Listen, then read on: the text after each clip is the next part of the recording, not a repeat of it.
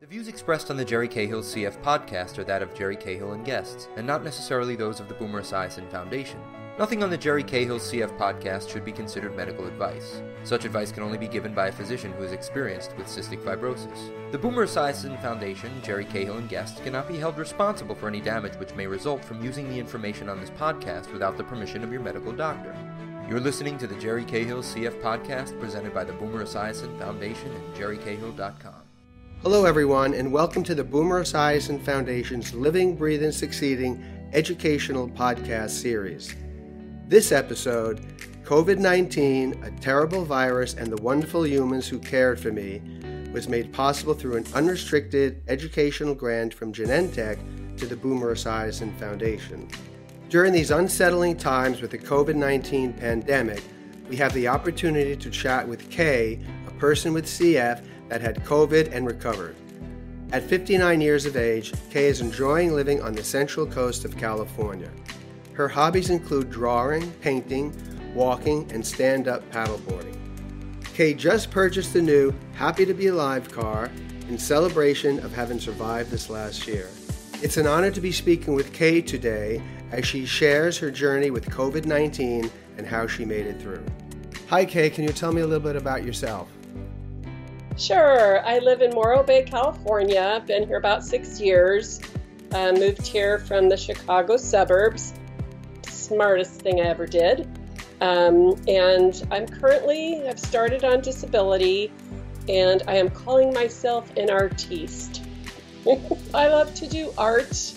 Um, back in the day, I went to college for illustration, so it's kind of bringing that back around because uh, I didn't do it for years. Um, and I I live in a in most beautiful area of the central coast of California, so I get out and walk. I used to do more, you know, adventurous hiking, but I'm happy to walk along the bay and on the beach right now. And I, I get out and stand up paddleboard on occasion with a little help too. Let's get right into, uh, you know, this whole COVID thing. How did it start? What were your initial symptoms? Really, my only symptom that started to concern me kind of graphic. I was coughing up something that was not normal for me. Um, it was clear and transparent, but solid.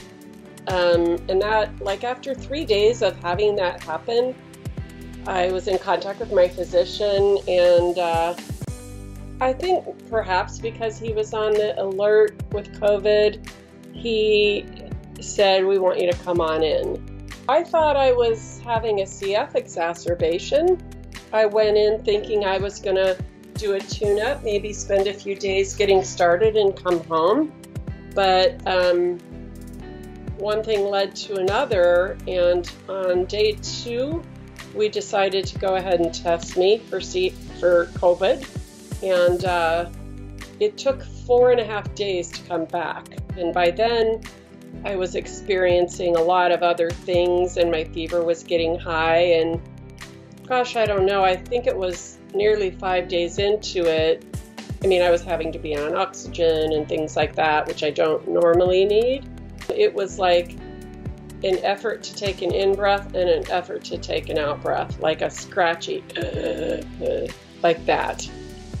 And um, a nurse was listening to my lungs and I'm used to going in the hospital and they, oh, it doesn't sound too bad.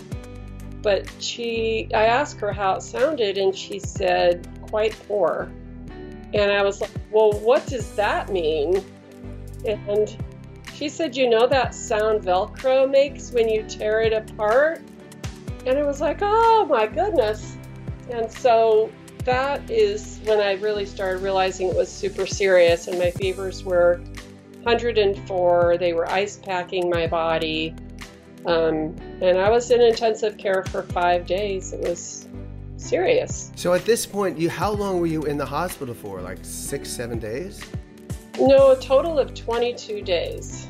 I started visualizing my daughter, who's engaged, having grandchildren, uh, you know, having children and being a grandma, and I you know, started envisioning coming back home to this beautiful place and um, you know, just being alive and having a few more good years.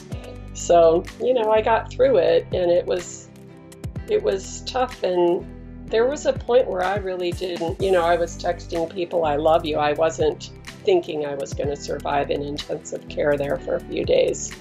You know, when I had the positive test, my doctor came to my window and we did window calls every day. He did not come in the room except for when I was in intensive care because it, it just wasn't necessary. You know, he could stand out there, we could have our conversation. He told me he was going to fight to get me breathing treatments because there is was a concern that when you do a treatment and you exhale the nebulizer that the virus also becomes even more airborne.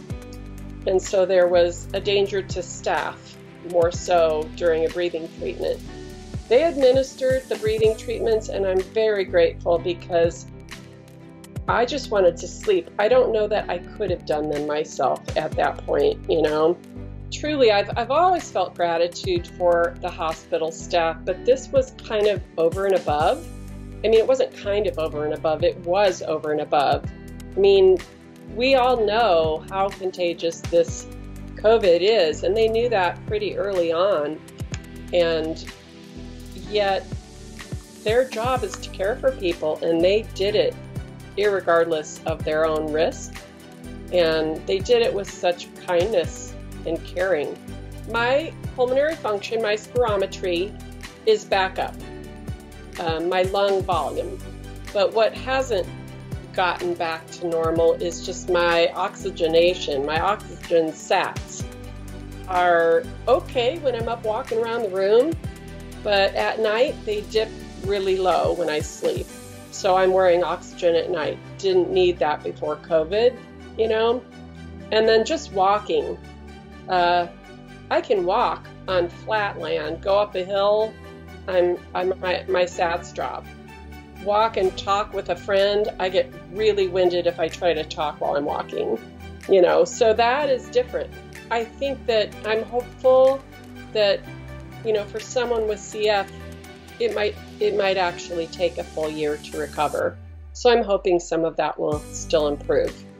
And I do want to tell CFers, you know, yes, you need to take all those precautions, but perhaps don't live too much in fear either because I survived and I'm I'm 59 years old and my lung function is not great. I was listed for a transplant previously, and Trikafta's taken me back up the hill a little bit, so I'm not actively listed now. But if I survived, you know, so can they. And so you don't need to live in like a state of fear that prevents you from living, you know. So that would be my advice.